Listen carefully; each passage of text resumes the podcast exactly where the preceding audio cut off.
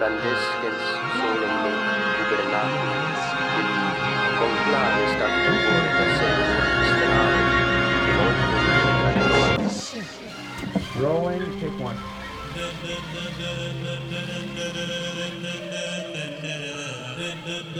Is it going to be all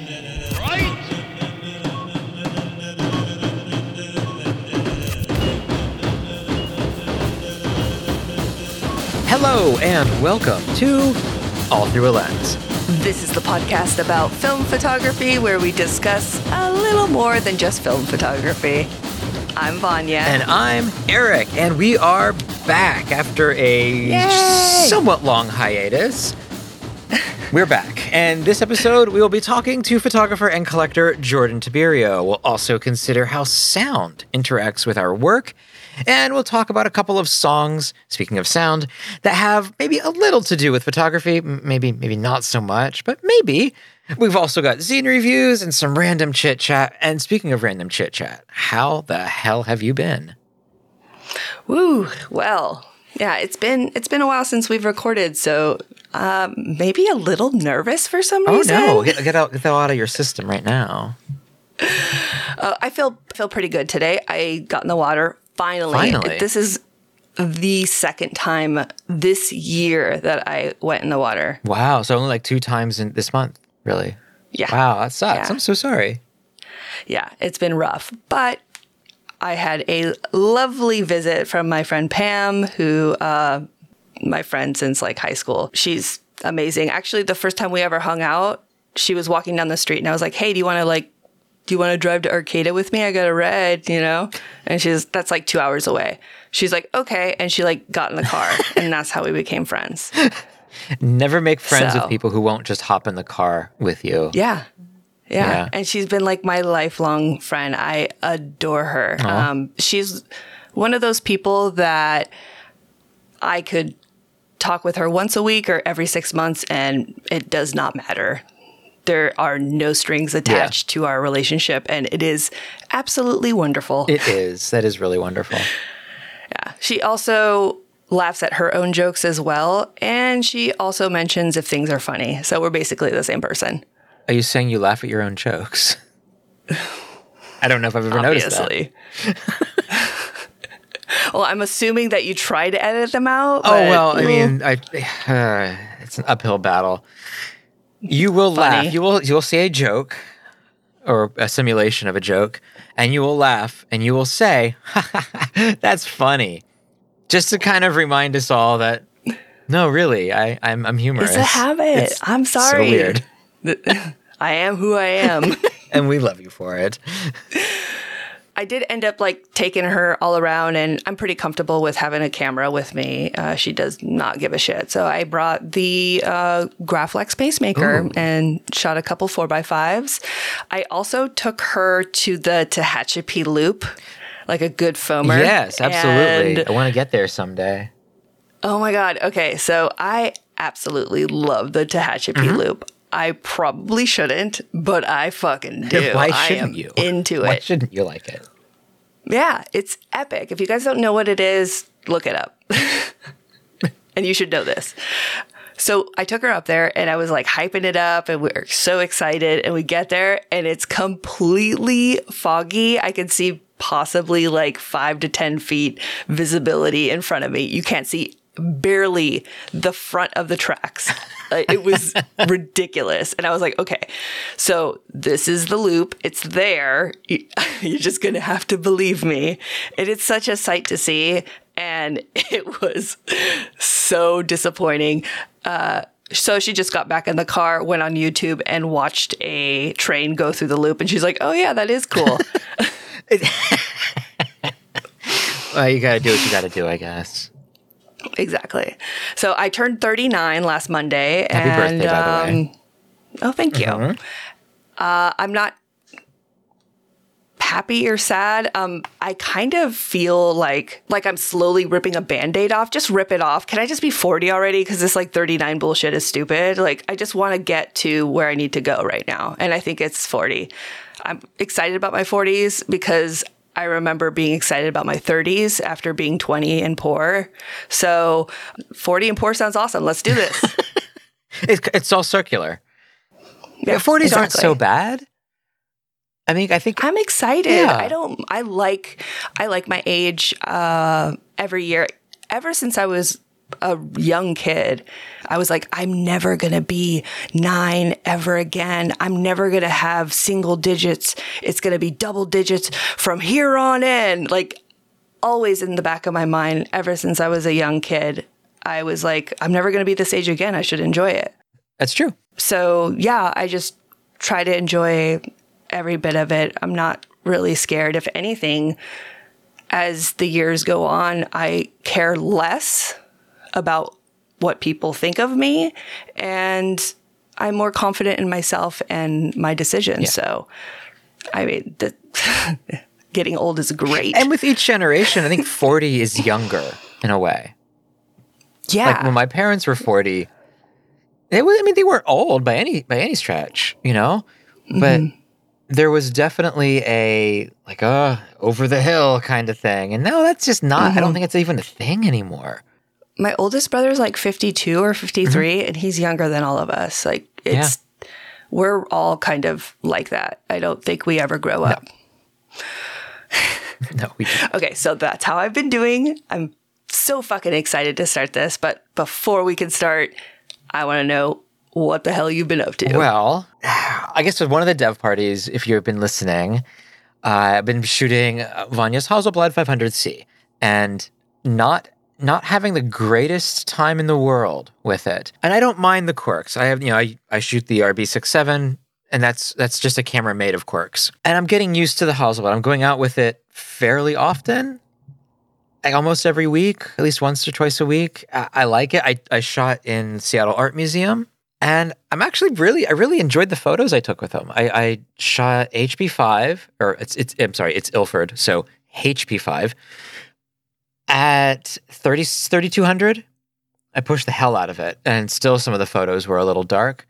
I developed it in, I don't know, HC 110 probably, and I like it. Hmm. I, I, I did some very interesting things. I was shooting people, but I never do. And so I just had a really good time. yeah those those images were incredible i was like wait were these taken on your phone and you turned them black and white or something what are you doing you're like no you're like we're almost like how the picture, dare the you? pictures from the Hasselblad were so good. I thought they were taken on a cell phone. Well, no, it's not that. It was just that they were people. And I was like, he would never shoot people. Why would he take pictures of people with with film? I don't was- know. Well, I was okay, I, I do know. Well, I wasn't going to take. I wasn't going to take it at all. I was just going to go to the museum, and it was the Imogen Cunningham exhibit. I'll get to that in a 2nd Mm-hmm. And I was just to go there, and I was just to enjoy the the show. I was going with three other people, and one of them says, "Hey, are you gonna are you gonna take a camera?" I'm like, "No, of course not." And she was like, "Well, I'm going to take my Hasselblad." No, her Rollei. And I was like, "Well, maybe I will. Maybe I will then." And it was a little bit of a competition, and not like in a help, not like a real way, but there was like a little bit of, "Well, I'm going to do this. I kind of challenge you to do this." And so I, I did it. And her pictures are really wonderful. My pictures are passable. And I'm pretty stoked. Pretty stoked about it. Uh, That's good. about the photos. I really, I would rather have shot the Mamiya. well, you got the Kiev uh, viewfinder on I it do. now. Yeah. So you're that 20 pound weight that was the uh, prism Oh, God, finder is not on there anymore. So it must have been actually pretty pretty light. Uh, the 50 that's on there is really big. So if you got just like a smaller lens, that thing would be just like would just fit perfect in your hand. It would. It's a really nice camera. I mean, yeah, hot take. Hasselblads are good cameras. so, oh, but speaking of things that are good, I did, I did, like I said, went to the Imogen Cunningham exhibit and her photography. I hadn't really been that familiar with it before. And oh my goodness, really, really uh, great photography. Wonderful portraits, a lot of weird pastoral type, like ethereal pastoral photos that were taken around Seattle. So pretty thrilled with that. A lot of stuff from Mount Rainier. There's a lot of like celebrity portraits, but she was always, well, during the show, there was a, a constant video, almost like a slideshow of her photos being projected onto the wall with her speaking over it, explaining the photos. And so to be able to listen to Cunningham talk about her work was, I mean, honestly worth it. Her- Seeing her photos was, was great, obviously, but hearing her talk about them and just how nonchalant she was about them, just like, like it, it was a, she was. Do you remember when we went to the Laura Webb Nichols uh, museum, or the museum with Laura Webb Nichols show in it, and her friend talked to us a little bit, and how she talked about Laura just being not really finding like uh, words to explain her art, but just like these are just pretty. I want to take a picture of it because I like it. And it really struck me like that. It was just, I'm taking these pictures because I like them, not because it's some larger symbolic thing necessarily, or there's more going on. It was just, these are beautiful pictures and I'm here to capture that. And I really, I mean, you know, I really relate to that. I'm trying to expand my mind and maybe get some a bigger vocabulary to talk about these things. But hearing that was just really, really wonderful How long did she f- photograph? Her whole life, right? her whole life, really. Uh, she photographed 1910. Apparently, she started photographing, and she was in her 90s when she when she died, and she stopped. It, nothing Okay. stopped her apart from death. So, Wow. yeah, yeah. I mean, an amazing life. Never, never wealthy, and never wanting to be wealthy. Just wanted to get her work out there, and I really relate to that. That's Well, and she was she was very important figure in the community. She was part of the clubs and everything. Yeah, she was part of the F64 club with Ansel Adams and uh, the the California photographers. yeah, I don't oh, chalky white, milky white, I don't white somebody. I don't know. There's a bunch of them. There were a bunch of them. I, I can't remember names. I'm sure they're all important.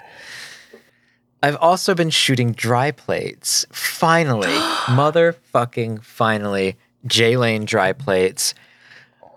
I I shot I think five of them. Four of them came out. Two of them actually came out. I guess Yay! They are old. I, I got the plates with Brandy, um, Brandy Film Diary of a Redhead, back in 2017 or something. We were in Portland. Oh my goodness! And so they've been sitting in my fridge this whole time, and uh, it shows.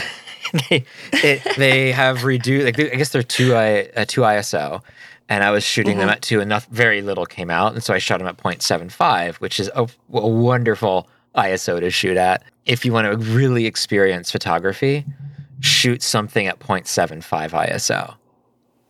Nothing like it. So I did. I shot uh, one of the scenes uh, in Seattle that I often shoot, but I also photographed. Um, I was going down an alley, kind of frustrated there was nothing for me to shoot, and I found two engines, two locomotives, just sitting there, a BNSF, but in front of it, an old Burlington Northern. And I was like, Ooh. oh, I'm going to capture this with the alley. And it came out so good. I really loved it. Burlington Northern. Do they still run, or is it just sitting there? It still runs. It's still, I mean, it's technically BNSF. The BN in BNSF is Burlington Northern. Oh, you didn't know that? I didn't. Sorry, I'm not a good foamer. I'm just I'm just figuring it out. That's okay. That's all right. We won't hold it against you too much. Uh, really quick about the dry plates. So we'll probably end up doing a dev party. So I'm assuming you're going to be shooting some more. Of course. Okay, good. Just checking.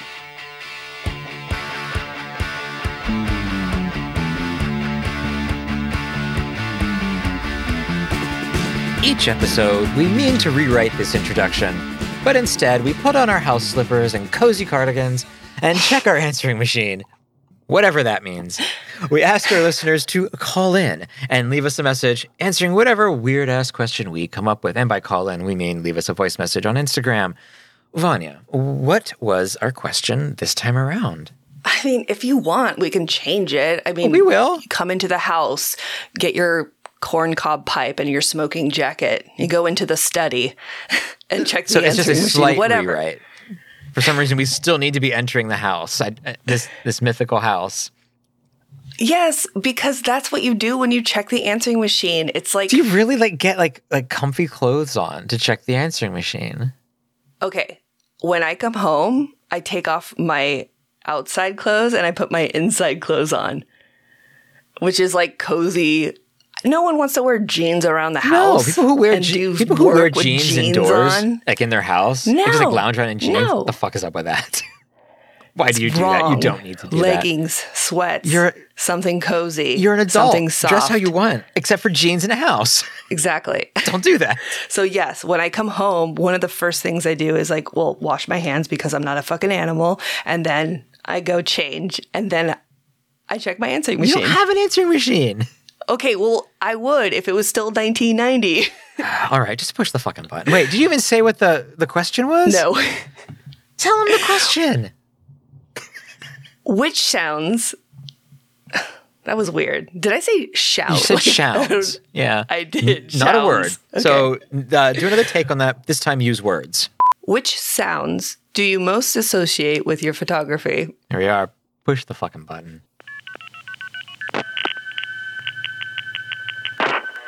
I'm sorry, your call cannot be completed as dialed. Please hang up and check the number and dial again or ask information operator for assistance. This is a recording. So dumpster flower here, dumpster underscore flower, all lowercase on the Instagram. Um, I feel as if the absence of sound affects me more. Like I, I like to shoot when it's really quiet. I prefer it being quiet, and because I need to hear my camera film advance, and I need to twist the knobs myself on some of my cameras, and so I need that auditory experience to remind myself of what's going on. Um, like I did a photo walk over the weekend, and some of it was a little unnerving because of just everything that was going on. It takes me out of the shooting experience. It was nice to meet people, don't get me wrong, but I really need things to be still if I'm taking stills, if that makes any sense. Yeah, that makes complete sense. We'll be talking about this later, and I forced Eric to let me talk about this specific thing. So I am so glad that that dumpster flower called. Well, I don't. I think it's still important, though. I think he's he's he's saying he needs silence, but that's that's not quite what he's saying. He's saying that he needs to hear his camera, Yeah. And I think that's that's kind of cool in a way. Well, there, yeah, it's the distraction of people um, around you. Yes, I definitely feel that. If I were shooting in like a large, um, like a large photo walk, I would have, I would take very different pictures than I normally would. Maybe for different reasons, because I don't think I have cameras that I need to listen to. Kind of. There is a little caveat there, which I think we'll get into. Well, I mean, we did do a photo walk and we trailed behind everybody. Also because I'm slow and I broke my camera on the first picture. But it's for the most part those uh the walks you you kind of trail off a little and you you, you get your time alone when you need to. Yeah, absolutely. This is John Gleason or ProvisPhotos.com. All my photographs have some form of sound implied in the movement within the pinhole photographs, be it a rustle of leaves, gentle breeze, moving the trees, or people, or movement of cars. I feel it adds to the ethereal feeling of my photographs and images. Thanks for sharing my work. Take care. You all rock. Well, we we certainly try. With like shooting pinhole, you do a lot like a large format. It's you have to slow down, and, and pinhole means you stop really. And I think when you don't have much to do, Well, you have a tripod to set up, you have metering to figure out, I think, for the most part, right? but while the while the while the paper or the film is exposing, it's a lot of time there with a pinhole. Some sometimes, depending on the scene, there's a lot of sound to listen to. Mm-hmm. Have you, you've shot pinhole, haven't you? no. Weird. I haven't either. Oh, it's on. Is it? Yes. We're going to make pinhole cameras, basically. Uh, well, speak for yourself. No, I want to make one like out of a weird thing that I found, like, I don't know, like a stuffed animal or some shit. Yeah, do it. Or my car. Definitely do that. Hey, Jonas aka Collimatorn here. Uh, what role sound makes in, uh, in photography? I don't really know, but I have a project I've been thinking for about for years. Uh, shooting pinhole photography. I'd like to record sounds uh, as I do the exposure, uh, as long as the exposure is, and have that along with the picture in some way. I haven't figured it out, but I can't stop thinking about it. Uh, that's the only thing I got. Stay cool, kids. Bye. Yeah. Sorry. It was great to hear from him again. Yes. And I love the idea. Well, I guess if you do like long exposures, if you're just doing like one five hundredth of a second, it doesn't really matter. That's really cool. What a great idea. Yeah, I had kind of something similar to that. I never did. I might not because it's kind of a pain in the ass. But uh, there's a green belt in El Segundo with a ton of electric wires. Oh, right. I live on the other. I live ne- across the street from the airport, and so there's planes constantly um, flying out.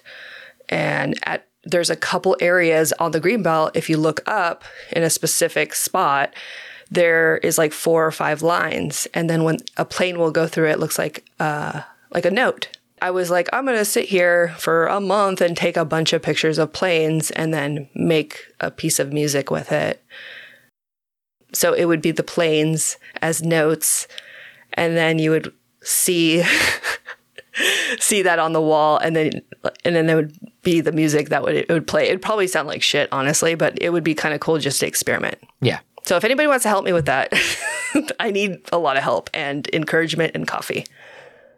Hello, Vanya, Eric, and everybody listening in. My name is Ryan Farmer, and I've been recording little 20 to 30 second snippets of the audio of whatever I'm shooting from time to time. And I want to put this together with some sort of project where the reader of like a coffee table book can pull up the link on the phone and hear what I was listening to while I was shooting. Now, I've tried this on Instagram, and the quality of the photo goes down when I run it through any app that puts them together, unfortunately. Um, but I'd love some input on ways I can use this media and turn it into something creative. Thank you. I got a zine like that recently. You did. Well, sort of. It was music, right? Yes. Yeah, so there was like a QR code, I think, on each page, and he just picked a song for each of his photos, but still something similar to that. I don't have synesthesia, but I can see the connection between colors and sound, and not just the noise of a Kodak Gold photo or something really busy and bright. But what I'm thinking of is when I do color shifts or add color filters to my photos, it's making them loud the way that a McDonald's dining room is loud, and hopefully has some kind of subconscious effect, and hopefully a more positive one than a fast food dining room. I am so happy that Robert still calls. I always enjoy. I, as soon as I see his name on the screen, I'm like, "Oh, good, Robert's going to say something. This is going to be interesting and fun." You know, we, we say loud colors. Mm-hmm. Now, they don't really make a sound, but there's something about them that is auditory. And I think oh. that's really kind of cool. I didn't even think of that. That he's thinking more along the lines of colors, like maybe heavily saturated and heavily contrasted Mm-hmm. and, and bright, I suppose. Hmm. I would never would have made that connection, but I mean, it's Robert, so I'm not incredibly surprised he's the one who did. Could you pick a color right now and tell me what it would sound like? No. Okay. While music definitely plays a larger part when I do shoot my photos, my answer to this question would be a little different. I find, specifically for night photography, it is the lack of sound that affects my photos that I take at night. There's just something about um, abandoned or like busy streets that are empty and the silence that you hear when you shoot at night that I think comes through with the night photos that I take. I haven't done a ton of shooting at night. And it's something I've been meaning to do. I've been really wanting to get out at night and do that. And I know that you know, I'm, I'm up in the morning at four and I'm at work by like 4.30. So I do know like the dead of the dead of night, not that 4.30 is really the dead of night, but you know, that that sound is different. There's more of an echo to it. There's more, there's Yeah, there's more space, like empty space instead of filled space. Things for sounds to bounce off of. There is, and there's just more sound, like more chance for the sound or a sound to really take center stage. You don't have buses and and people walking around and and and the million other city noises that there are. Mhm. You've got one sound at a time, pretty much, and it's uh, very different. Yeah, I looking forward to recording this episode when I I walked down the trail to surf in the dark, and um, I sent you a clip. I was like, I don't think he's gonna get it because there's no reception down here, but I'm gonna send it anyways, just in case. And it was just a black screen, but you can hear the ocean in the background, and it's just so lovely. It was that. Okay, this is our last one. Oh, It, it'll be okay. I guess I don't really think about sound within the moment when I take a photograph, but it's always linked up to certain ones that I hold dear to my heart. Um, one of them being a shot that I've taken of my grandfather looking over at my brother, and they're both laughing. Um, that one, just the memory and the sound of their laughter, and just the birds singing in the trees, the wind blowing. Um, I remember pretty much all the sounds to go along with that photograph. Um, that being said, more often than unless there's some kind of audio audio cue, I don't really focus on that. I guess, and then within the moment, so I'm kind of useless at answering this question. I guess so. No, absolutely not. I think you are dead on. What a amazing thing to be able to look at a photo and not only remember that moment that you took it, but the sounds in the background and how it how it sounded, how it smelt, how it felt, the weather that day. Like there's so much sensory going on and we're just looking at it with our eyes and our brain is kind of It's filling in the creating. rest. Yeah, it's And, like, really what- cool. What would he have remembered about that day if he didn't have that photo? True. Would he remember that sound? hmm You know, I don't think so. Maybe. I mean, I mean, if you try hard enough, maybe. But yeah, it, it it is great because there are those moments in your life that seem so maybe minuscule, but when it's captured, it makes you kind of uh, be a little bit more mindful of it. It really does. So thank you everybody for calling in. We really do appreciate it. It's just kind of awesome to hear from everybody. I think it's very awesome to hear from everybody. And the question for next episode, Vanya, what is that? How do you stop yourself from taking the same pictures over and over? That's the, it's the million dollar question there, isn't it? Yeah.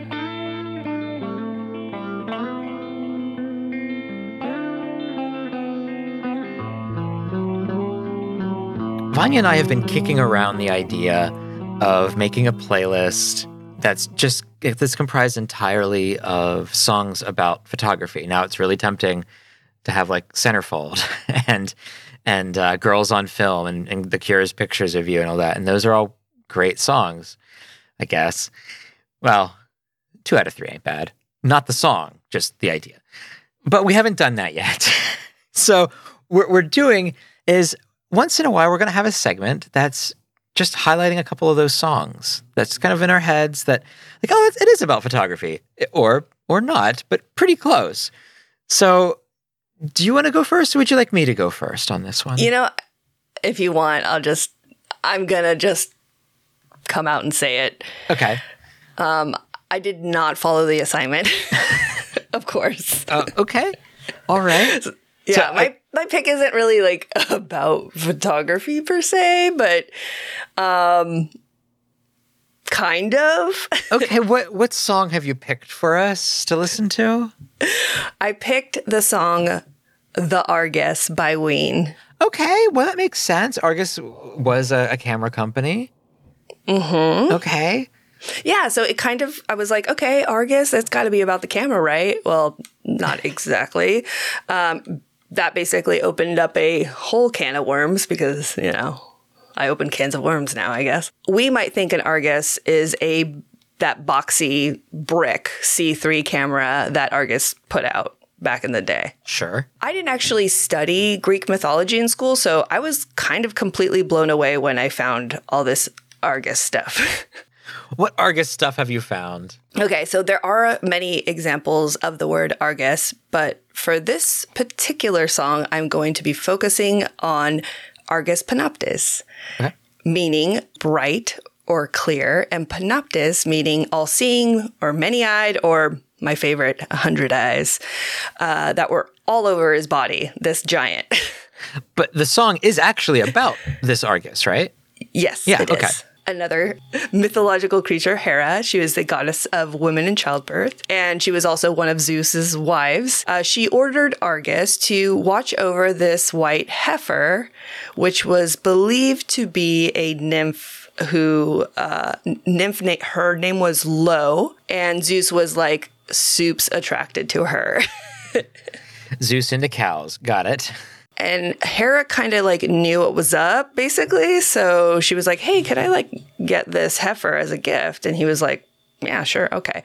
So Argus was kind of like everything to Hera. He did everything. Uh, he was just like this big giant with a hundred eyes all over his body. So what, what a perfect person to ask to watch over the heifer. The heifer was tied to a olive tree, and Argus would sit there and, with his watchful eyes, make sure that uh, basically Zeus wouldn't come and turn it back into low. So Argus was later killed by Hermes, who was sent by Zeus. Lo was actually liberated, and she was allowed to walk the earth again as a person and not a cow, uh, but was tormented by a gadfly for the rest of her life. Aren't we all? Yes. I think so. One fucking person. So, my favorite part of this story is from a Roman poet named Ovid. And he writes Hera had the hundred eyes of Argus preserved on a peacock's tail to commemorate her faithful watchman. Okay, well, that's the story of Argus. So, what's the song? Well, so the song actually is about Argus Panoptes, and a lot of the lyrics are about his watchful eyes and a lot about compassion mm-hmm. and love, which is like wonderful. Also, it's like kind of a crazy like for for Ween. It's okay. It's odd for Ween. okay, I don't. I know that sounds odd to say that, but it is. It's, a very like- normal sounding song. it's You- a normal sounding Yeah. song, but beautiful. It's it's it's a great song. This is from a Argus, uh, the Argus appreciation thread. Can we take a moment to appreciate what is, in my opinion, the greatest song ever written and my personal favorite song on or off of this planet? The song is perfect. Every single note is perfect. Any note were different, the song would have not been perfect. Therefore, the song is perfect. Feel free to agree with me in the comments. Thanks for listening. I adore that. So I do have some lyrics, and I'm assuming that you probably will um, put them in as well. But these are some that really stood out to me. And the Argus is practiced compassion with an eye on you as with an on you as one is on me. Will the God I grant his forgiveness? grant his forgiveness, letting droplets of light erupt from the sea. Awesome. So you you listened to the song too. I did. Um, and we did kind of have a conversation about like what the meaning was, but there are a lot of people that have a lot of opinions about this song, and I am kind of just gonna leave it at that. Okay. Well, it's it's not uh, not really a song about photography, but No, it it's not a song all. about eyes and of course Argus. So I guess we'll let it slip. Yeah, yeah. Well, uh, I, I guess I didn't mention this, but I didn't realize uh, how many things were named after him as well. Yeah. Uh, there's reptiles and moths and butterflies, and basically anything that has like eye shapes on them Mm-hmm. has something Argus in the name. And so it just makes sense. I'm like, oh, Argus, like, okay, like seeing eye, that makes all seeing. That's a great name for a camera company. Okay. So I'm sure you're going to give me a C because I didn't follow directions. Did but not let's, follow uh, directions, but we're gonna let you in anyway. oh, good. All right. What's your pick? Well, I went more traditional. Photograph of, course. You by Depeche Mode. Now, this is not not a beloved song, I will tell you that. According to Slicing Up Eyeballs, it is the 117th greatest Depeche Mode song, or like the 45th worst or something. Oh They- my gosh. Yeah, I know. It's from the album Broken Frame. It was their second album. It was recorded right after Vince Clarke left. Vince Clarke went on to form like Erasure and, and Yazoo and some just amazing, amazing bands. So it it does still have uh, that that older Depeche Mode feel. I guess young Depeche Mode feel. It's very young. It's very poppy. It feels like a song from Speak and Spell, the Mm-hmm. 1st album, and it's kind of out of place on Broken Frame, which had, had like single "See You" and "Leave in Silence." It's a very different song. So at the time of its release, the reviews of the album were people liked it. I guess you know reviewers were kind of cool with it. Um, it, it mixed reviews though. One reviewer claimed that Broken Frame lacks any clear delineation between tracks, and the whole album sounds just too much like one song. And there was another reviewer who didn't like the album, said, "At least here, every song doesn't sound exactly the same." So you know, two incredibly opposite opinions, and that's Funny. okay. A more modern reviewer, and we all like we all can go to we can turn to modern reviewers for old albums so they can wax philosophic about things they probably would have hated at the time. And Probably. it says of the song "Photograph of You." Nothing good. It says a photograph of you is almost up there with "What's your name?" in the Depeche Mode Hall of Shame. The lyrics are just dreadful. Quote, What good is a photograph of you when all it does is make me feel blue?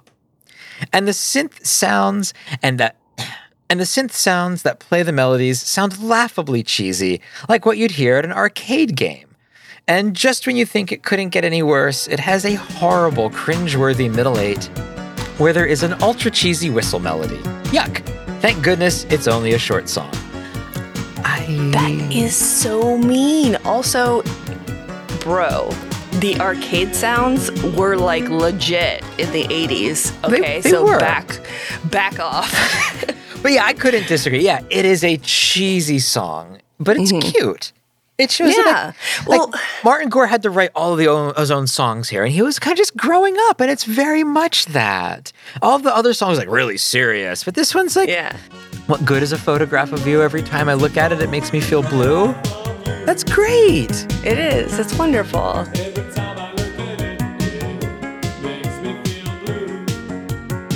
And in the chorus, he says, I wish I could tear it up, but then again, I don't have the guts. And I wish I could throw it on the fire. I wish I could. I w- but, but to say I would, I'd be a liar. It's fucking horrible lyrics. But No, they're amazing.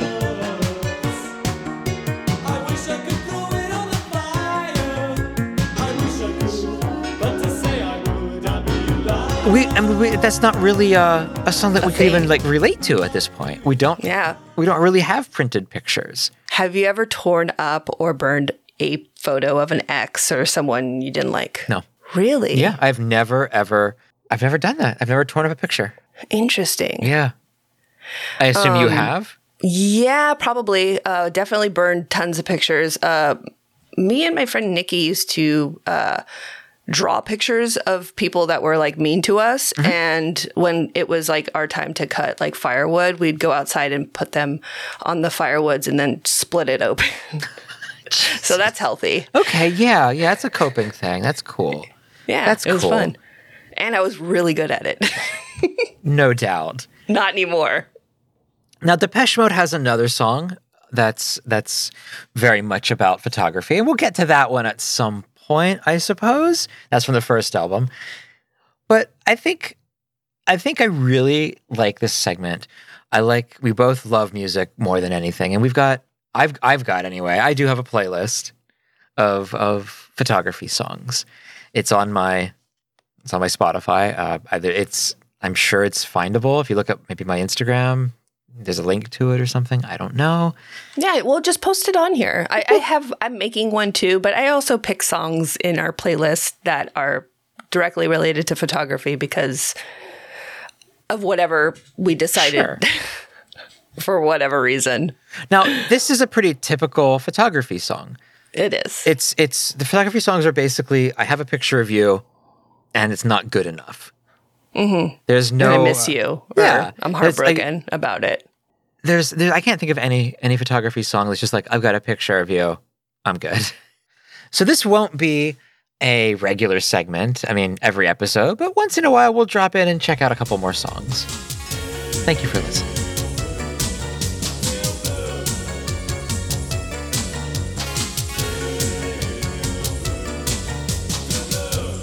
Jordan Tiberio grew up in Rochester and began seriously shooting photography at age 15. Through her work, she strives to find the odd in the ordinary. Her work, which is mostly in color, walks a thin line between timeless reality and beautiful fantasy. She's done commercial work for The New Yorker, Vox, Teen Vogue, and Refinery 29. Jordan is also a collector of vintage and antique photos, and we'll talk to her about that too. So let's give Jordan a call.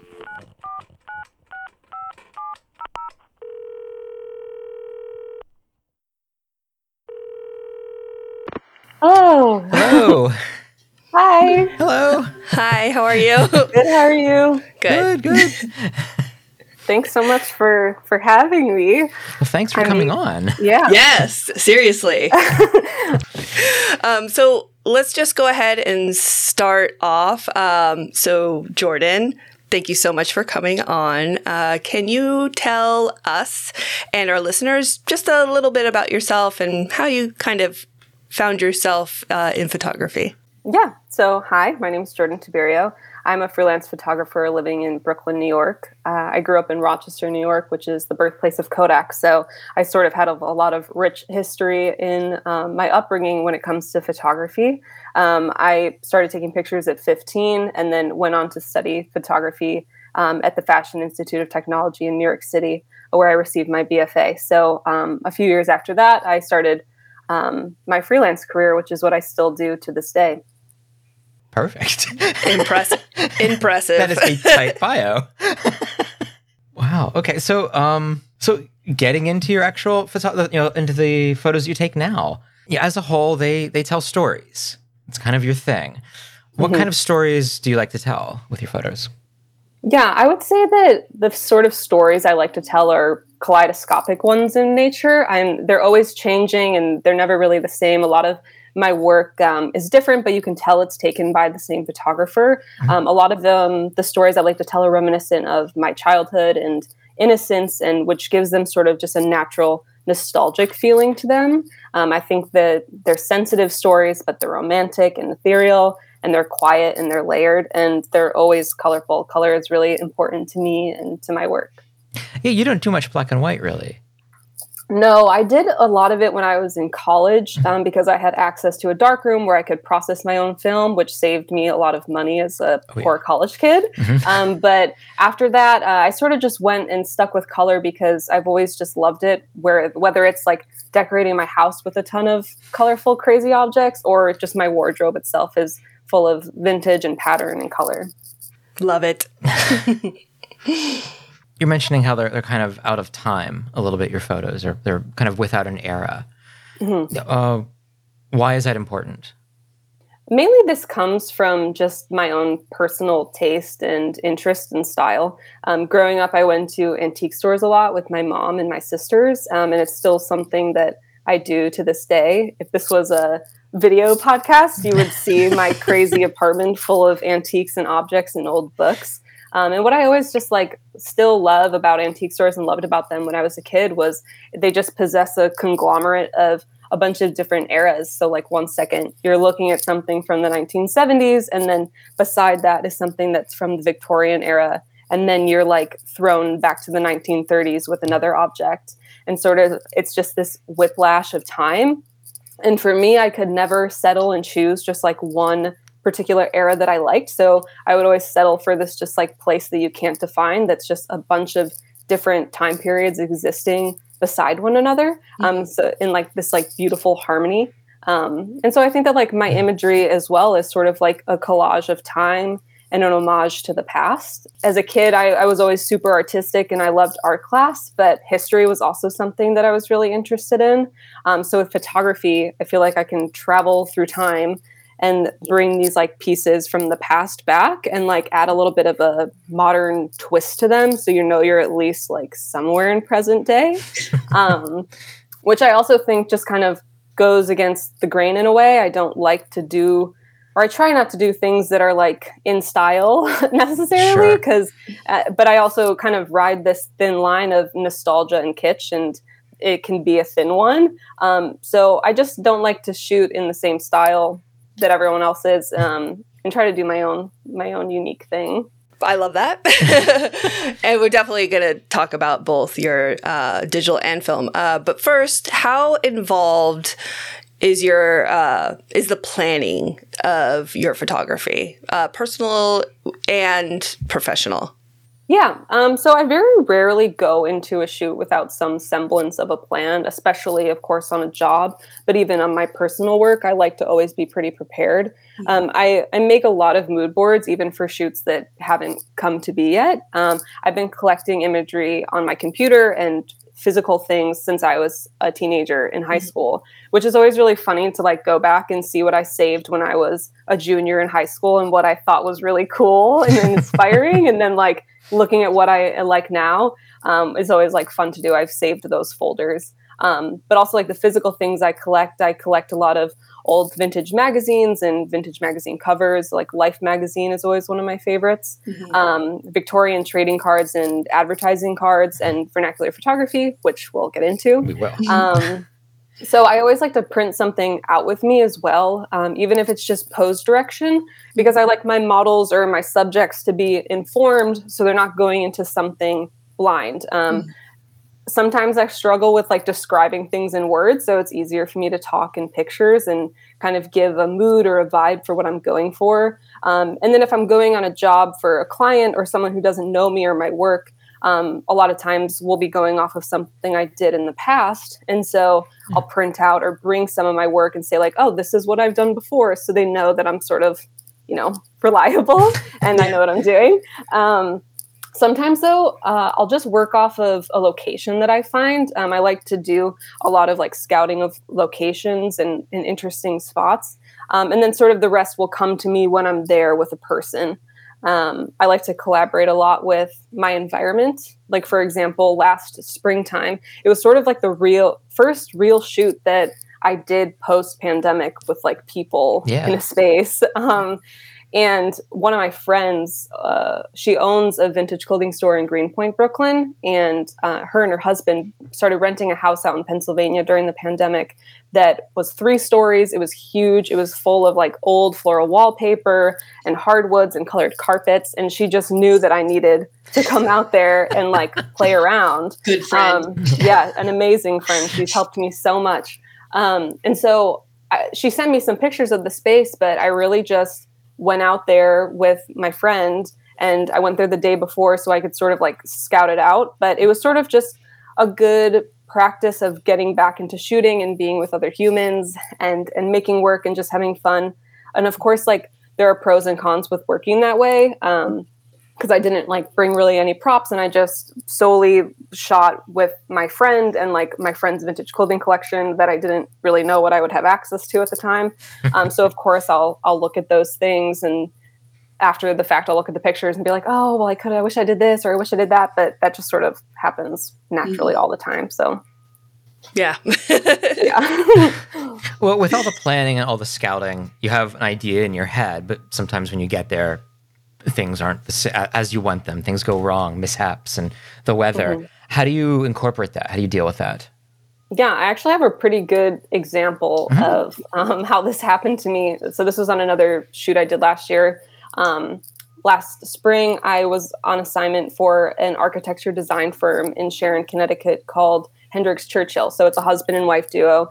The wife Heidi is the interior designer, and the husband Rafe is the architect. And it was to go to their home and photograph like a day in the life of a designer and their family in the space that they live in. Um, and so, for anyone who lives on the northeast coast, you'll know that like the weather is still unpredictable. Unpredictable come May. Um, so it was early May, and it was going to be cold, but I thought that it would be like a bright sunny day regardless.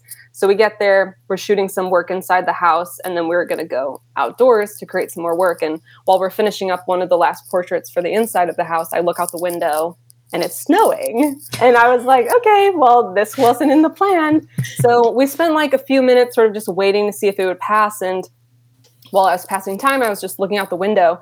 and there was this tree in the side of their yard alongside their um, driveway that just stood out perfectly against this like vast uh, landscape of their home um, because of the snow. And so I had asked Rafe if he could go outside and just stand underneath this tree. And like it just sort of transformed into like an Andrew Wyeth painting, like in front of my Yeah. eyes. And like if the snow wasn't there, I don't think I would have thought to take this picture. And it definitely wouldn't have the same sort of feeling. And so it sort of, for me, proved that like nasty weather can end up working to your advantage and like giving you an image you otherwise would have never thought of. Um, so you just have to be really flexible and able to think on the fly. And most of my work is shot outside or with daylight in my studio. It's just always the way I've liked to work. So I've needed to learn how to adapt and problem solve on the fly. Um, sometimes that means to reshoot, like if it's for a personal thing, but I rarely have had to do that just because I like to make the most of a situation. And I feel like I've had enough practice collaborating with the sun and Mother Nature. So. That's lovely. I like it as a collaboration. Yeah, I like that. With the objects that you have around you, they're mostly antique. Mhm. How does your immediate life affect your, your work? Yeah, so it's always been a mix. Like when it the objects in my life are one thing, but like personal life experiences and and the real people in my lives have always played an influence, but it's fluctuated. So like in 2007, when I was 15, I started making pictures until I graduated in 2011. Um, I was shooting a lot on my mom's old 35 millimeter SLR Canon camera. So I was shooting a lot of 35 millimeter film of my cousins and my sisters, my friends, and my house. Um, so I was, but I was very interested in the make believe as well. I was like obsessed with Tim Walker, and he was like my favorite photographer and one of the few that I knew when I was in high school because I didn't really have a photography class. Um, so I was just like teaching myself through Flickr and Tumblr, like about the history of photography.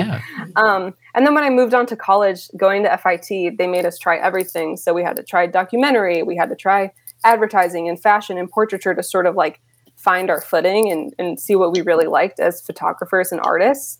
Um, and I, I enjoyed documenting my, my real life, but I would always do like a twist on it, like a fine art edge, because I could just never be interested enough in just like straight documentary. Documentary, um, and like the first real project that I worked on that was inspired by something that was like real and I was experiencing. Um, it's still on my website. It's the oldest work on my website. It's a project called Lacuna that I shot entirely on the Hasselblad, doing double exposures on black and white film, um, processing it myself in the college darkroom. Um, I had found the the technique. It's this like weird double exposure technique from this um, vintage photography textbook that my childhood best friend gave me, and it's a way to um, look make bodies look like they're fading away and disappearing. And I had e- experienced my first real like heartache and loss in my little life. And i was like okay like i'm gonna channel this pain through art. And um, it was just like a way for me to sort of conceptualize memory and loss and heartache um, through film and photography. Um, and then when i graduated you know from like 2015 to 2019 i worked on a bunch of different projects um, pulling from my immediate life whether it was about like growing up in adulthood and being free of education and like that's a very strange feeling and i felt very lost in the world. And then moving on to like talking about um, social media and the effects on the artist and then body image and your body changing as you grow older. Um, but also always doing a lot of just like portraiture and like beauty and fashion sort of work. And then more recently in the past few years I've kind of struggled a bit with making life about my real life, making work about my real life, um, because I've experienced so much loss that it was easier for me to um, kind of escape into like a fairy tale dreamlike world instead of confronting like real life pain because I also just haven't figured out how to conceptualize it or visualize it. Um, and it's just like a little bit too much to to work on yet through art. But so yeah, it, it fluctuates. It's a mix. My my work. Yeah, and I think a lot of what it is that I'm trying to work through is about a past that isn't visually really there. Yeah. Like it's it's about family and trauma and I don't know how to to visualize that yet. Um, but it's something that I'm looking forward to experimenting with. Well, um, turning to another's memory, you're a collection of vintage photographs. Uh, could you talk a little bit about the collection and how you've come across these photos? Yeah, so I've been collecting vernacular photography since I was um, in my late high school years, but my original collection was really small. It was only a few pictures, um, but in ways the the inspiration behind the collection started when I was a kid. Um, my nana, who I've talked about, my mom's mother, um, has this old tin underneath her couch that's always been there, just full of photographs from the 1930s when her and my papa were born and through until like the 1970s roughly. So it like showcases like my mom and her four siblings all growing up in the house that my mom that my nana still lives in that my papa built. And i always was just like amazed of this like little box of history that i feel really lucky that my family has. Um, and i just loved looking at them and i still do um, so the ones that i have started collecting over the years um, I find them at estate sales and antique stores and thrift stores and flea markets, Etsy and eBay, and also Instagram too. Um, I have a few complete albums, um, and I have some early daguerreotypes and tintypes. And I would say that like the date range is probably the late 1800s to the 1970s. Uh, one of the stars of your collection is the Florida album. How did you come across this? And tell us a little bit about it. So the Florida album, I call the Florida album because the cover literally just says "Souvenirs of Florida." So it's just sort of like, okay, like that's the name to this special thing that I found. So I found it at the Brooklyn Flea Market in Dumbo um, in October last year when my sister was visiting. Um, she's a big collector too, so we always go to things like that when she comes into town. And she actually found it for me and was like, "Oh my gosh, you need to look at this thing." So the I was looking through it, and the booth owner had told me that he'd had it for a few months now, but that day specifically he saw the most people picking it up and looking at it and there was like this sense of urgency of like okay i need to i need to buy this. This needs to be mine. Um, and looking through it i knew i just it was meant for me because it was just full of photo booth pictures and it was clearly put together by a teenage girl and showed so much of teenage life from the 1930s which i had never really found before because a lot of the photo albums i find are are made by older people or like mothers documenting their children growing up from like infancy into like toddler life and stuff like that's pretty much what i've found through these complete photo albums. Um, and then there was like a scrapbook element to it as well because there were a lot of like cutouts. She cut a lot a lot of her pictures um, and it was just full from front to back. Um, I hoped when I brought it home and I would take out the images and scan them all individually, and then I'll scan the pages how they're initially set up as well. Uh, I hoped that I would I would find her name when I was going through it, but every time I would pull out a picture of her and flip it over, it would just say me scribbled on the back of it. Uh, so I, her identity, I think, is probably lost to time, but um, it's one of it's probably my favorite that I own. Do, have you? I mean, there's no context really. You just have this this album in front of you. Have you invented stories for her?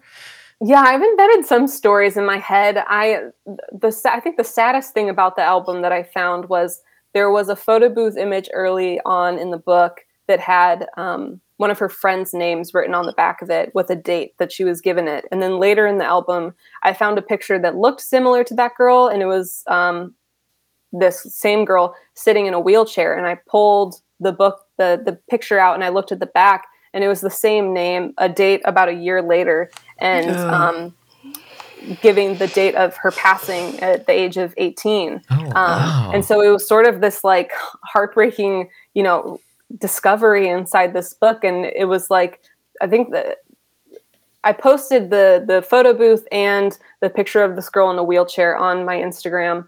Um, and I think the the death date was in the late 1930s, if not 1940. And um, I just thought about how like this girl has been gone for so long, and you wonder if like anyone living today or recently has like remembered her her name, and so it felt like sort of this sacred little moment to to acknowledge her. I'm really sensitive, so No, no, no, it's sweet. What do we learn from all of these? Like, what do you what did you learn from the Florida album?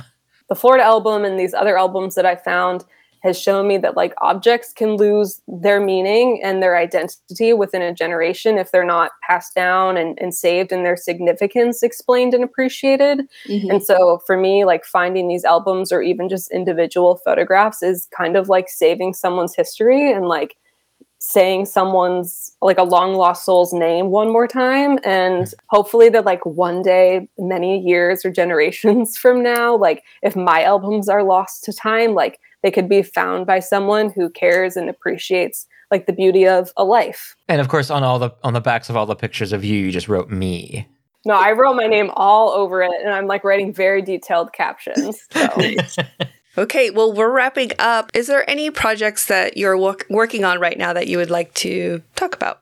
Wa- I'm wanting to actually make a body of work, like a fashion story or a beauty story or two, that's inspired solely by vernacular photography. So adding in like the beauty and modern clothing element, but referencing these like old tableaus and like little uh, vignettes. Um, and then I'm also, as we talked about earlier, sort of in the beginning stages of like creating a body of work about family trauma and thinking I'm going to incorporate old family vernacular snapshots and then like meshing them with vintage wallpaper and layering and peeling and covering up and unearthing again um, in that way. So I'm just excited to to play and experiment. Well, uh, where can where can everybody find you? Yeah, so I'm on Instagram at Jordan Tiberio, my name, and then also you can find the um, handle at Another's Memory to my vernacular photography collection in the bio there, or you can search that separately too. Awesome. And your website's on the top of your Instagram as well. Just jordantiberio.com. Perfect. Awesome. Well, thank you so much for talking with us. We really appreciate it. Yeah, no problem. Thank you so much for having me. Yes, absolutely. Thank you so much. All right. Right. Bye. Bye-bye. Bye.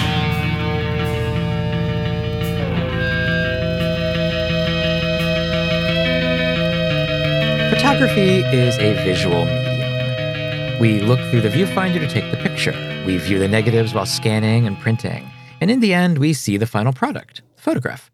While our other senses are there, they're not exactly working overtime. We can feel the weight of the camera, the film while loading in the dark bag, the print in our hands. We can smell the developing chemicals. Mm, Just be careful with that.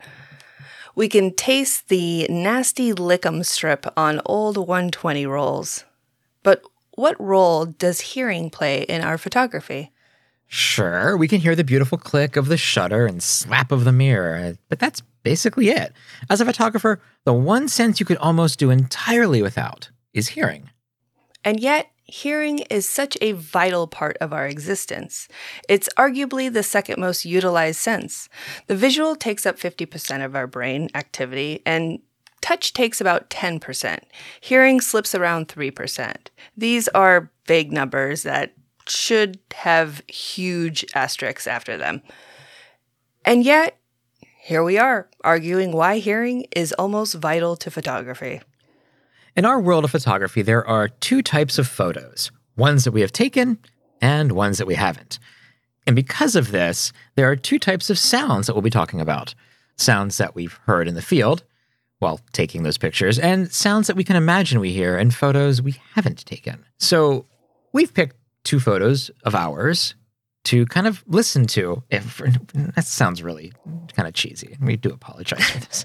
So, what photo have you chosen of yours? Uh, it was a photo that I took at Dockweiler, which is basically right down the street from my house. That's a beach. There's a yeah, there's a parking lot at the beach. It's a very odd place. It's it's peculiar because it is the beach, but there's this like huge, vast parking lot, very Los Angeles. A lot of movies are filmed here, and planes, because of the airport, fly overhead, and it just has this strange, weird feeling. So you hear cars kind of going back and forth. There's a pretty ma- major road uh, that people take out of uh, the South Bay to get to their jobs in the morning. So you can hear the traffic. You can hear the breeze and the ocean, uh, possibly a lifeguard, you know, truck beeping or maybe a trash man picking up the trash.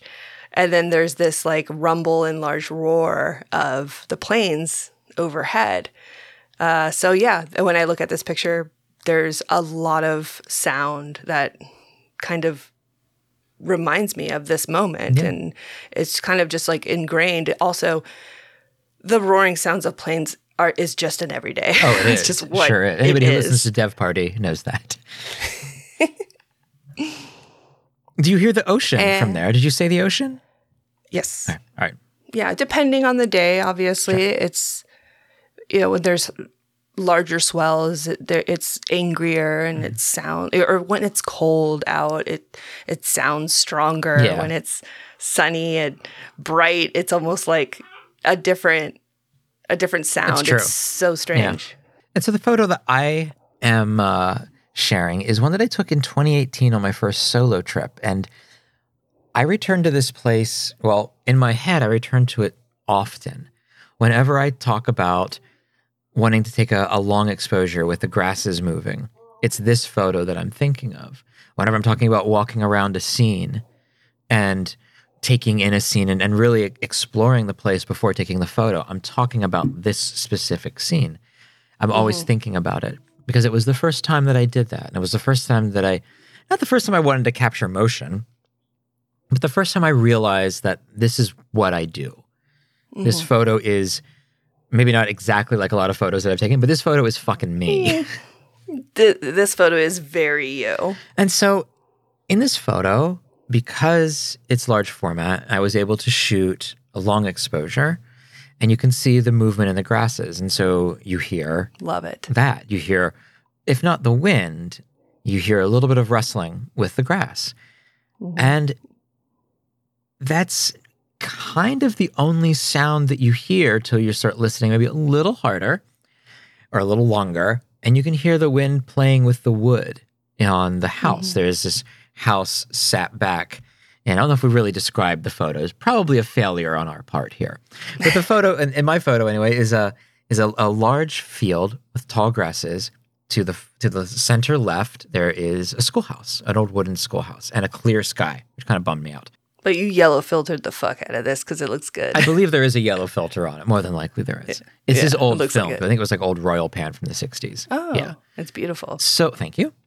And so when the wind rushes through, or even lightly runs through the building, you do get a little bit of motion of like the wood hanging there, a little bit of with a tin, like it's it's a tin roof.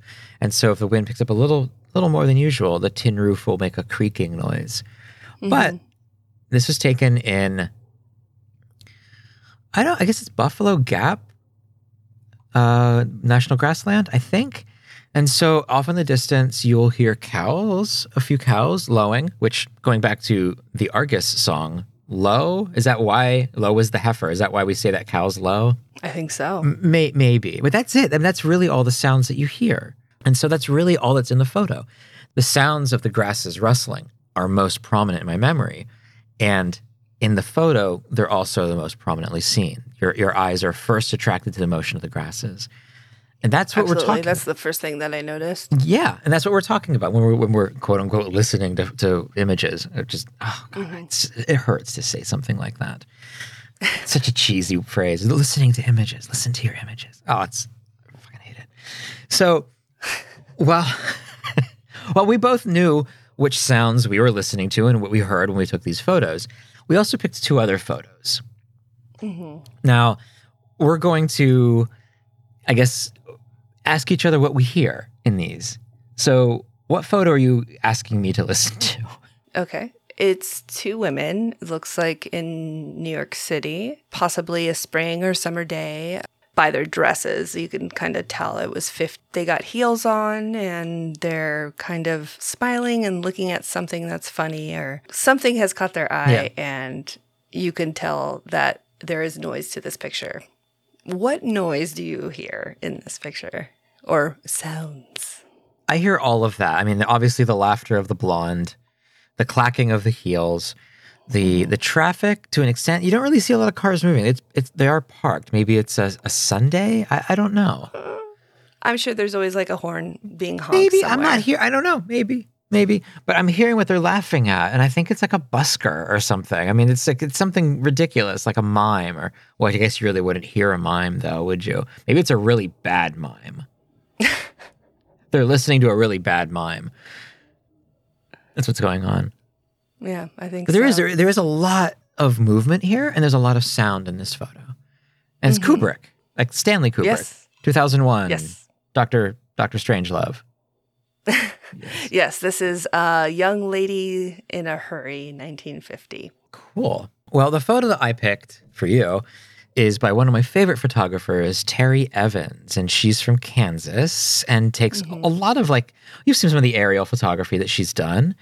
Mm-hmm. And a lot of the pastoral photography or just pasture photography that she's done. Well, she also got uh, permission, I guess, or whatever, to go into these large uh, industrial smelting places. And so here are one of her photos taken with, I believe she took it with a four by five. I think it's it was kind of mm-hmm. her thing. It's in color.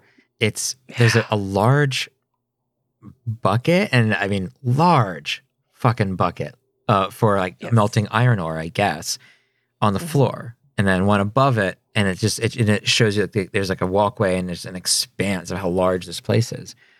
hmm What are you hearing? Yeah, it's incredible. Even just that little sliver of of warm light because there's a crack in the bucket Mhm. is just like phenomenal. It's such a great picture. It is. Um, I've worked in industrial places and I know this buzzing, this sound of a warehouse. I know what it sounds like when you work with heavy machinery. I fucking love heavy machinery. I love equipment. I love it. Yeah. I know it's crazy, but if I can drive it, I want to. Um, how many times did I ask you if we could stop and I, so I could talk to the farmer and ask if I can like Oh, drive the tractor. the Drive, tractor. it. Like this is like a big Nebraska tractor. Yeah. Yeah. I could do it. I know I can. I'm sure I know you I could. can. I want I want to. So if anybody has a tractor, I will work for free for the day if you teach me how to use it.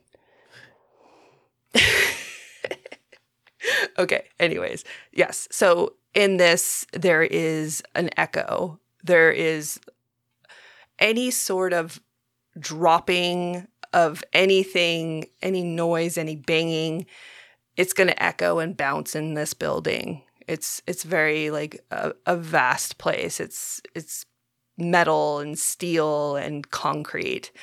Um, and it has this like warm light, so I'm assuming it's not cold weather. Uh, I'm assuming it's maybe during the like spring or summer months where you're not have to be bundled up and you don't have like breath like fog coming out of your mouth. So that's nice. um, maybe some birds uh, that got that got caught inside the building trying to find their way out. Maybe. Maybe. Just all hanging up in the in the eaves. All Probably. Probably that. is that what they do? Do Mm-hmm. they do that? So what? yes, uh, yes, it's exactly right. I thought they were just birds in here now. So we'll have these photos on our social media and on, on the show notes. You can check them out. So There's always birds up in these in these eaves right here. So, continuing on. According to a study by Amy Poremba and James Bigelow out of the University of Iowa, our ability to retain visual data far exceeds our ability to retain auditory data. This isn't incredibly shocking. We don't need photography to recall a scene, even in intricate detail. But here is a unique opportunity for us. We can allow the camera to remember the visuals of the scene and free up our minds to recall the sounds. And yes, we realize that that's not how minds work. But in the end, maybe this isn't about remembering things, or at least faithfully remembering things. We're not trying to perfectly capture sound like we're capturing the visual. If we wanted to do that, we would record it on our phones or on a recorder.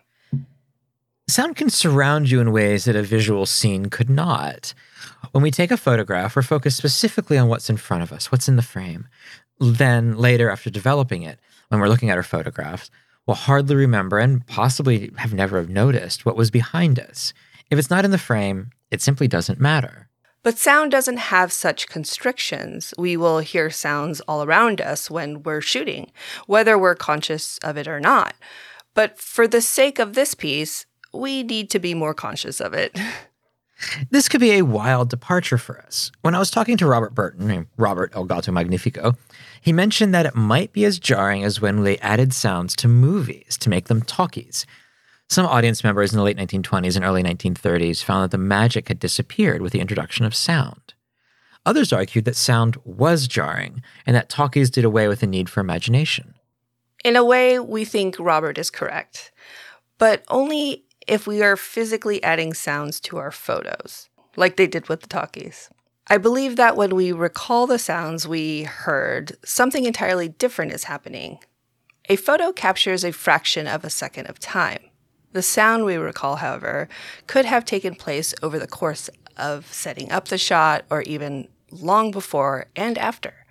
The sounds in our memory represent a much greater slice of our own existence. Rather than doing away with imagination, it demands its presence, at least to some extent. This idea would become more obvious in a moment. But with all that said, sound will likely improve our memory retention of the experience that we photographed. We'll remember not only the visual, but the sounds as well, and this will connect us more intimately to the scene we photographed. Remembering the sounds we heard as we took our photos is one thing, and generally a simple thing to do. We simply pay attention, and there they are. But the same cannot be said of photos we didn't take, especially if they are ones we see in a zine or a book. For those, we must employ both our experience as human beings living in the world and our own imaginations. We have to both conform to the image being shown to us and make the image conform to our own minds and lives. This varies depending upon which kinds of photographs we're viewing. If it's a city scene, busy with buses and street life, our minds might automatically recall the last time we were downtown. Maybe a specific sound pulled directly from our lives will enter this unfamiliar picture. If it's a pastoral landscape, the breeze through the grasses, like we are talking about before, that might be imagined. The breaking of sticks underfoot, or that far off lowing of cattle, and, that, and an eagle or something overhead. Portraits, again, offer to us a fully different experience, and we're not really prepared to go into that. Sorry. we're just not. But much can be gleaned from even those, though our imaginations might have to be employed to a much greater degree. Regardless of the photograph, when we imagine sound, even if we know the sound the photographer heard, we are imagining and thus creating along with the photographer. The photo, which we had no prior relationship with, has now become an unintentional collaboration between ourselves and the photographer. When we look at a photograph, there is always a gap between what we're seeing and what it was like to experience that scene in person. Part of that gap is sound. Bridging that gap, even partially, plays a vital role in our own creativity. In a sense, creativity is always attempting to fill the gaps between reality and our imagination. We can rarely create exactly what's in our heads, and reproducing an exact replica of reality is impossible and a weird desire, but whatever. There's the gap, which our creativity can play in and fill. On the other hand, the more time we spend just looking at photos and not trying to immerse ourselves in them, the less our creative minds are engaged in consuming art. We can look at the photographs and paintings, sculptures, architecture as beautiful things they are. There's nothing wrong with that, really. But the more we can engage with a piece, the more meaningful we may find the art and our experience viewing it. With photography, the sounds we can imagine will have a direct impact not only upon our creativity at the time, but on our creativity going forward. We can carry that sound based creativity over to our own photography. So, we probably won't think of a sound, say like the screech of an eagle, and then rush out to find an eagle to photograph. That's not really how that works at all. But while we're out in the field, if we hear this eagle, it will affect our creative flow. We'll look around for her, and if we're lucky, we'll photograph her. More likely than not, the sound will lodge in our memories. The goofy, the goofy ass sound of an eagle will lodge in our memories. And when we see our eagleless photos, uh, and when we see our eager, wow, and when we see our eagleless photos later on, we'll once again hear that weird, ridiculous call. Not surprisingly, the sound will affect different styles of photography in different ways. For me, basically a sports or people photographer, the eagle story is true, but perhaps a seagull or a Los Angeles local news station helicopter hovering over the beach getting that footage for the eight o'clock news. Job done. Sniper. Ah! So I recently wrote a little bit about this. So I wrote,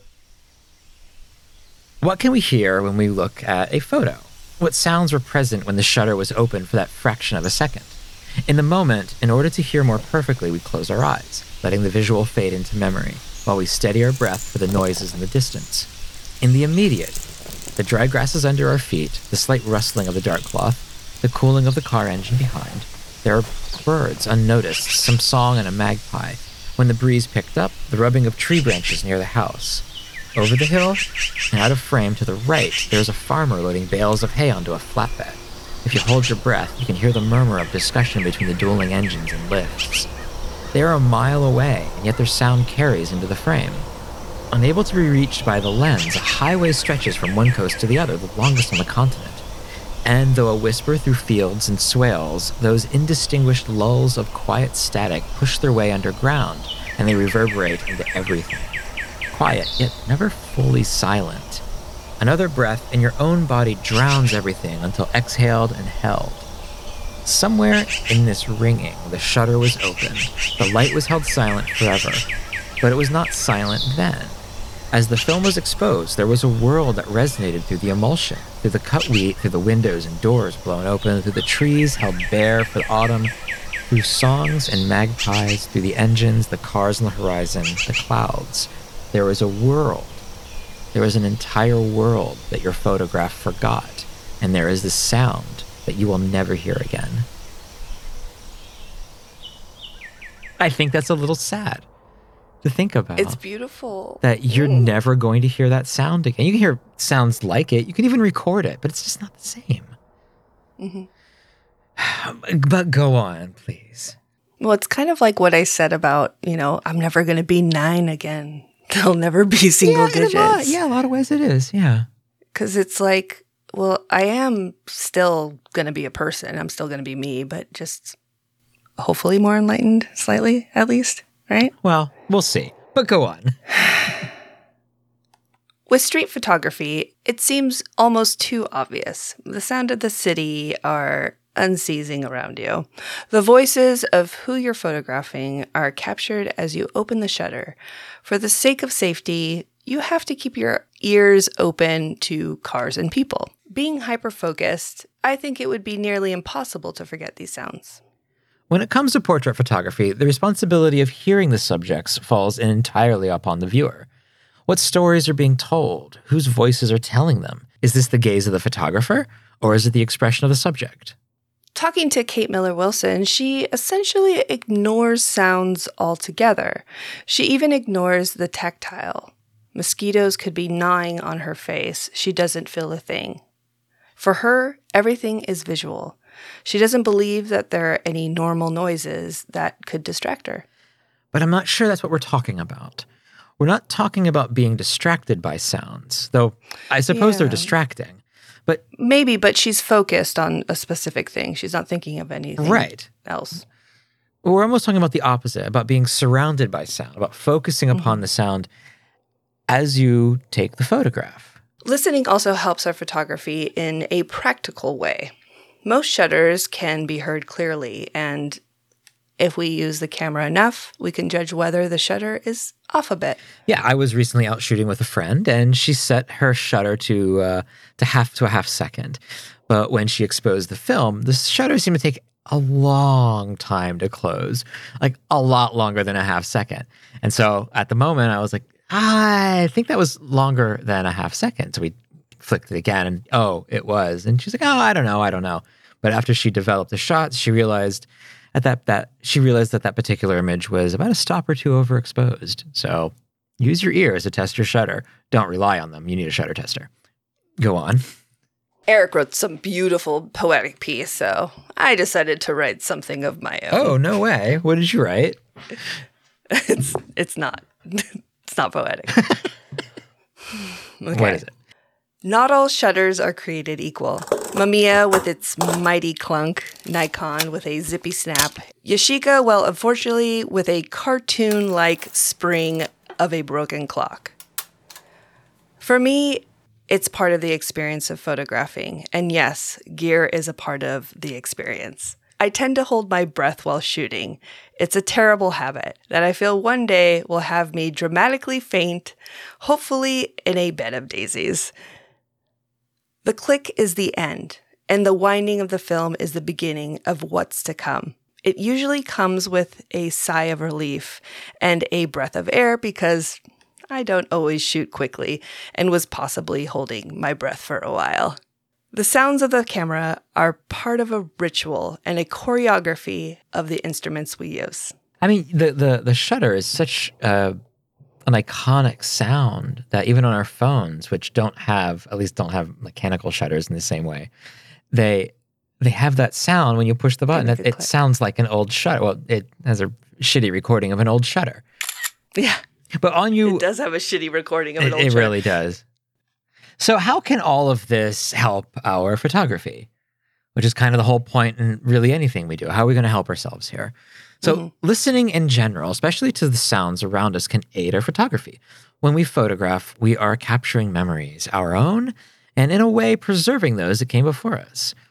When we're photographing historical places or in nature, even in the city, many of the sounds we hear were heard by those before us. In some places, the same trees and grasses, the same birds and winds have been there for generations, for thousands of years. If we are not listening to these sounds, we are not experiencing the full spectrum of what we are capturing. not just the sounds around us, but the simple act of stopping and being aware, being mindful of the world around us, not just of the scenes, but of everything.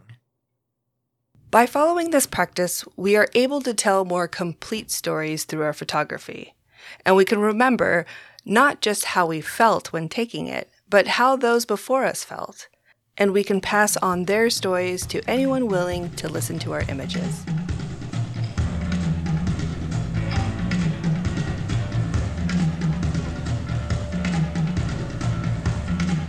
Every episode, we get together and talk. Well, actually, not even just every episode.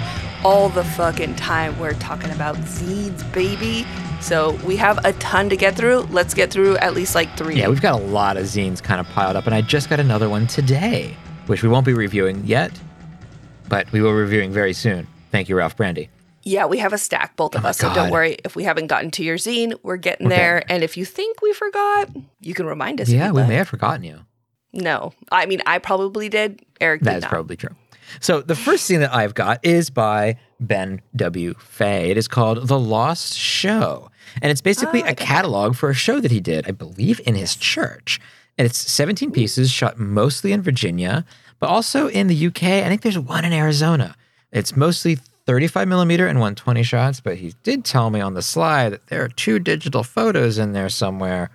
See if you can spot them. I think I did though I hmm. could be wrong because it's it's kind of hard to tell sometimes. This is an eight by eight zine. It's mostly black and white, mm-hmm. and it's it's very st- oh I don't know stark in some ways. The pictures are I guess I wouldn't say your normal like if you go to a a place and you would would you would you take a photo like I think I would. I love the eight by eight. I have it too. By the You way, you have it too. So, yeah. Oh, yeah. good, good.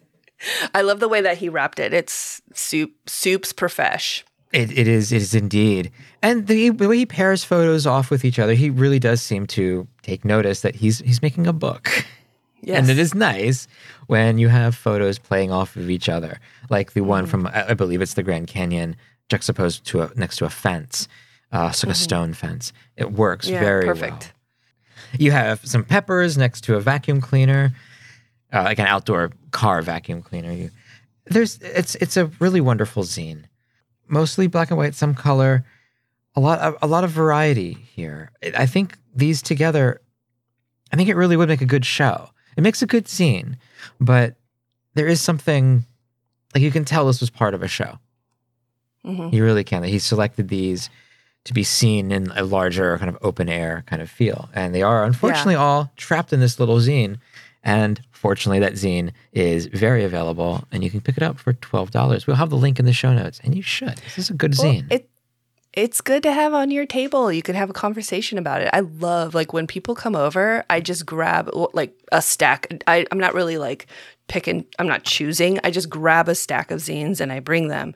And when I travel, I bring zines too. so, what I bring do you have? all sorts of stuff. so, what zine do you have for us? I have Views from Tucson, issue number five. Whoa, this is uh, Kiki, isn't it not? Yes. I can't believe he has already got to five. so if you haven't seen Kiki's photography, I obviously highly re- recommend you follow him on Instagram. He's great. He lives in Tucson and he captures the city in a very specific way. Maybe because he's native and knows the place so well. I'm not really sure, but I really do enjoy the zines he puts out or puts together. Uh, he is the epitome of an analog photographer, and I am fucking here for it. He shoots with several different formats a Canon A1, which I like to call steak sauce, uh, Canonet QL17, Mamiya 645 Pro, and his Mamiya Universal Press, which he does something really fun with. Particularly, I really enjoyed page 23 and 24. He shoots with the press camera, and we get the same lovely scene shot with the one and only FP-100C pack film. I remember that stuff. And even the Fuji 3000B Ugh, makes a uh, it's it's kind of a flex a little bit. Like I'm like, okay, Kiki, I see what you're doing here. it's it's it's amazing. Um he's and he was obviously way smarter than all of us and stocked up and saved Yes, he did. his lovely, lovely pack film so he can put it in these zines for us to see. So, uh, thank you so much for that. The, both of the pack film pictures were taken with the Mamiya Universal. So, he shoots it with just regular Mm, film yeah. and then has obviously a, uh pack adapter to it. So, fuck yeah. Thanks, Kiki, for sharing your city with us. I am always so happy to get your zines, not only for the lovely, well organized awesomeness, but your stickers as well. So, uh, if you would like to follow Kiki, he's at Kiki Wilkins on Instagram. He has a website, www.kikiwilkins.com, uh, where you can find a treasure map to follow the instructions to find Kiki's zine at Wooden Tooth Records in T Town, or message him directly to get a copy sent to you. And because we are filled up with zines, we've got a third one. I do. It's uh, Film on the Girl, issue one, volume one. It's by Jennifer Stamps. And she does some other zines. She's done Retold Stories, which I believe is found film or found photos, I guess, and Austin, My Austin. This is uh, taken on a day she went to the racetrack. And these are vintage cars that they were racing. Um, I'm not a vintage car person. I don't. I can't look at a car and think, oh, this is like you know a '58, whatever, whatever. That's not my thing. My dad can do that. That's he has it. It's his superpower. I, I think I love this zine. I think I'm going to send it to him. I think I think he would really like this. Oh, that's actually a really good idea. Yeah, my dad would really like this. So I'm looking. There's some Mustangs, and ah, that's kind of when they all look like Mustangs. They're all kind of like late '60s muscly cars, and they all could be Mustangs. I mean, there's a Ford. That's a Mustang. Charger, Um, yeah, Chevelles. I think these are all Mustangs. They're, they are indeed. But yeah, it's a short zine. It's about 16 pages, and she went to the track and got. I mean, she was she was right down there in the thick of it. It was pretty cool. Some some interior shots, some some shots of of the drivers and their cars. We were looking for zines to review, and I saw this one, and I recognized the name, Film on the Girl, and they're like, "Oh, Jennifer Stamps." And yeah, you should check her out. Uh, Jennifer, JenniferStamps.com. On Instagram, she is filming the girl, and uh, we'll have the link. We'll have a link in our show notes. Everybody, if you, if you want your zine reviewed, let us know. We, we are more than willing to pay for your zine. If you want to send it to us out of the goodness and kindness of your heart, we're not going to stop you, but we are more than willing to pay. So if you've got a zine or you know somebody who has a zine out, let us know. We'd love to review it.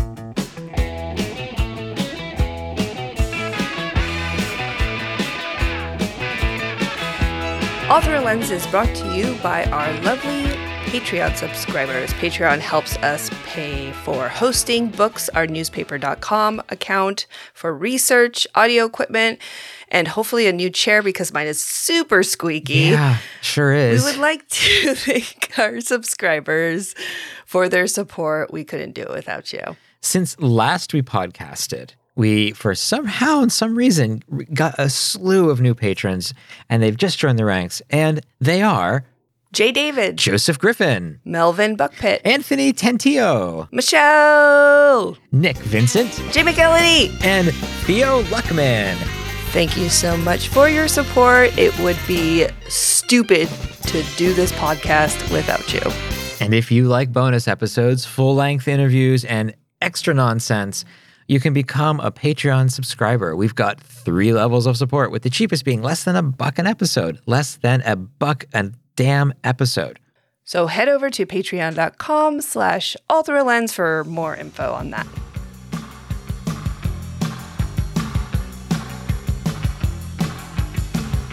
Oh, Vanya, I guess we're kind of winding Yeah. down here a little bit. Well, before we, I have a question to ask you. Uh, I know it's it's what's your next week look like, but before before you get to that, you sound a little different.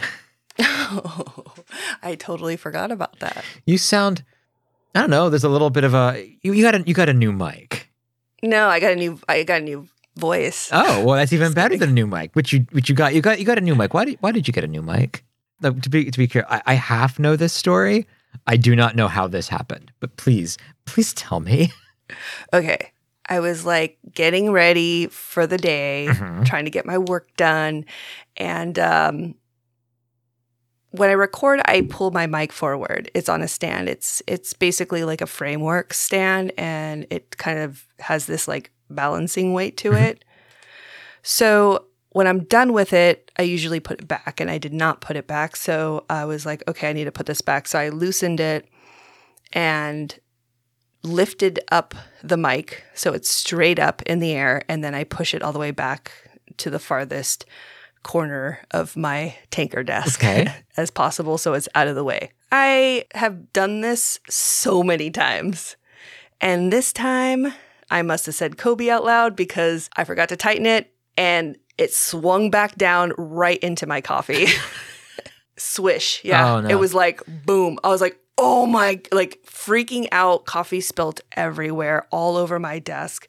It just so happened that I just opened Liz Liz Potter's uh, card where she sent like those beautiful pictures. Yeah, yeah. And so the only thing I was concerned about was getting those out of the fucking way. Everything else could die. I mean, my recorder, my keyboard, everything. I was like, oh my God, Liz Potter's letter, like grabbing it.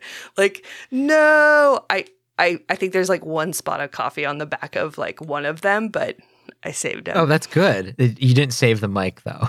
I did not save the mic. So I, it was like, it was just spreading. It was a nightmare. It was like one of those nightmare spills. I've been breaking shit like nonstop. I keep breaking things. I don't know what's going on. I, I dropped a whole bottle of olive oil the other day and I broke it. That's not funny, but it is kind of funny. It's, it was awful to clean up. Like I would not wish that upon anyone. so basically it was kind of like that. I was like trying to clean it up, like paper towels and towels and trying to like kind of s- sop it, up, you know, that no, that sopping, like, Uh-huh, uh-huh.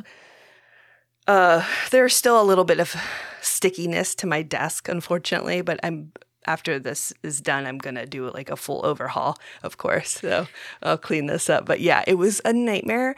Um, I let the mic dry for a few hours while you were at work. Mhm. I did mention it. Like, I think I wrote like, drop my mic in coffee and I'm freaking out. That's, that's exactly what you wrote me. Yeah. I let it dry, I didn't do anything with it until you got back. It sounded okay. Did it? And then I recorded, Oh, okay. And the recording sounded like shit. It sounds like you're on a CB, like you're calling in from your truck. yes, I am. It was awful. So I ended up pulling the mic out. Liquid was still coming out of it. It wasn't really Uh, dry. So rest in peace, Mike. Uh, luckily, we have another mic. I've been kind of savoring for this moment, I guess, because I just, I, guess it was just bound to happen that I was going to break my mic. Well, it's a good mic that we have now, and it wanted to make its grand entrance. It did. It did. So third or second half of the season or whatever. I don't even know where we are right now. I think it's still like 2020, right? It's somewhere around there. Something like that. Yeah, so I I really like it. I hope you guys like it too. I'm just trying to figure it out right now and get um my voice somewhat even. Um, We're working on it. I'm really bad at that. So, with that, what are you doing for the next week or so, photographically speaking? from this recording, actually, I had planned to meet up uh, with Alan, Alan being Alan on Instagram. Uh, I took him around San Pedro and Palos Verdes like a week or two ago, and um, we got to shoot a bunch, but he, I think, a camera mishap happened and he didn't get to shoot color. So we're going to actually go to San Pedro uh, tomorrow morning. We're supposed to meet there at first light. Ooh, so another first light. I know. Nice.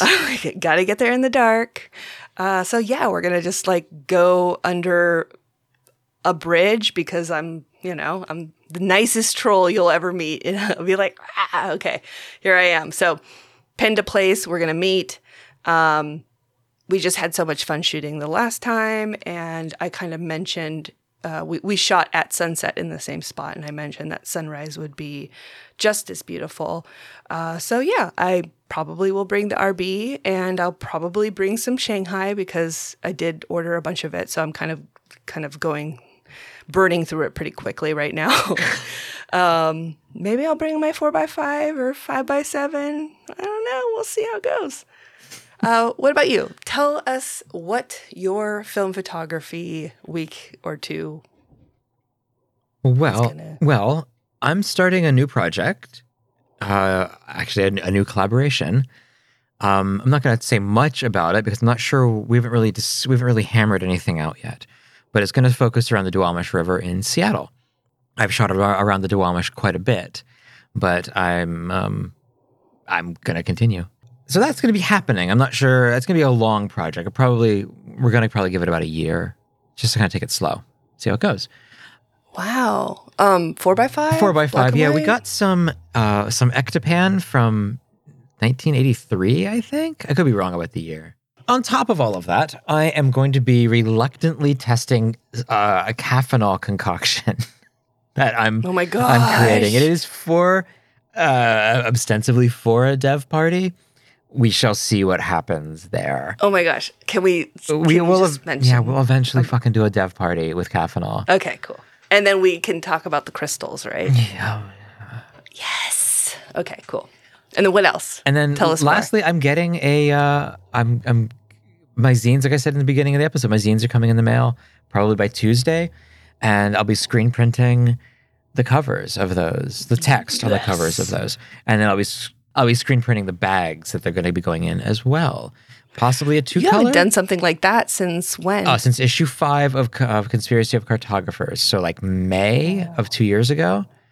and the second all through uh, a lens, I think you did the the cover for those. I screen printed well. both covers of All Through a Lens. Yeah. Yeah. that was before that, I believe. Hmm. So it's been I'm a so excited for Uh, this this. will be so the the ink will hold a surprise. That's all I'm going to say. A lot of surprises. A lot of things I can't talk about. Hmm. Yeah, secrecy. seriously, so secretive. So much secrets.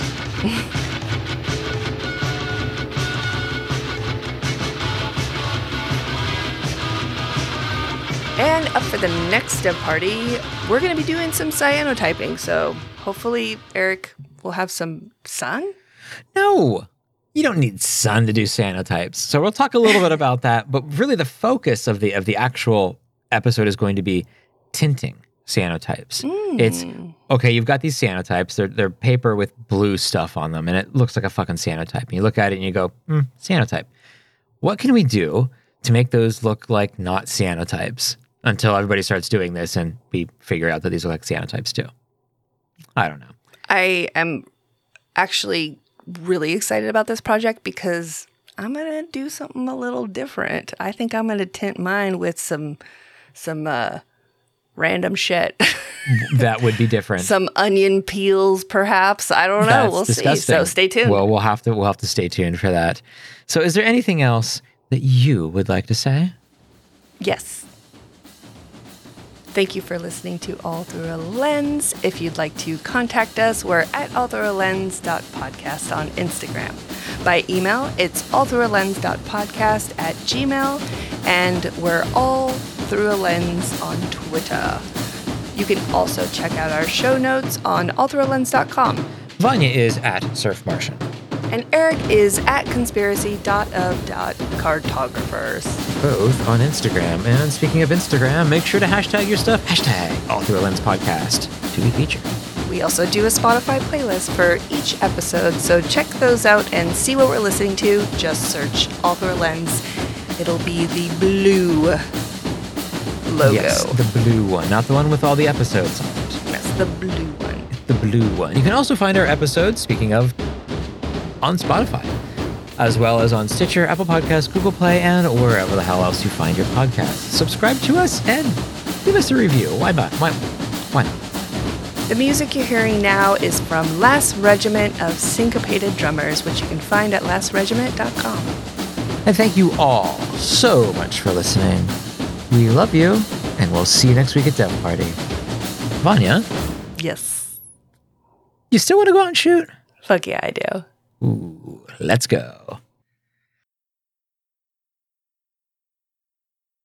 I don't want to leave yet. I like this episode. I'm sorry. I do though. I'm so sad it's over. Are you sure? Ugh, fine.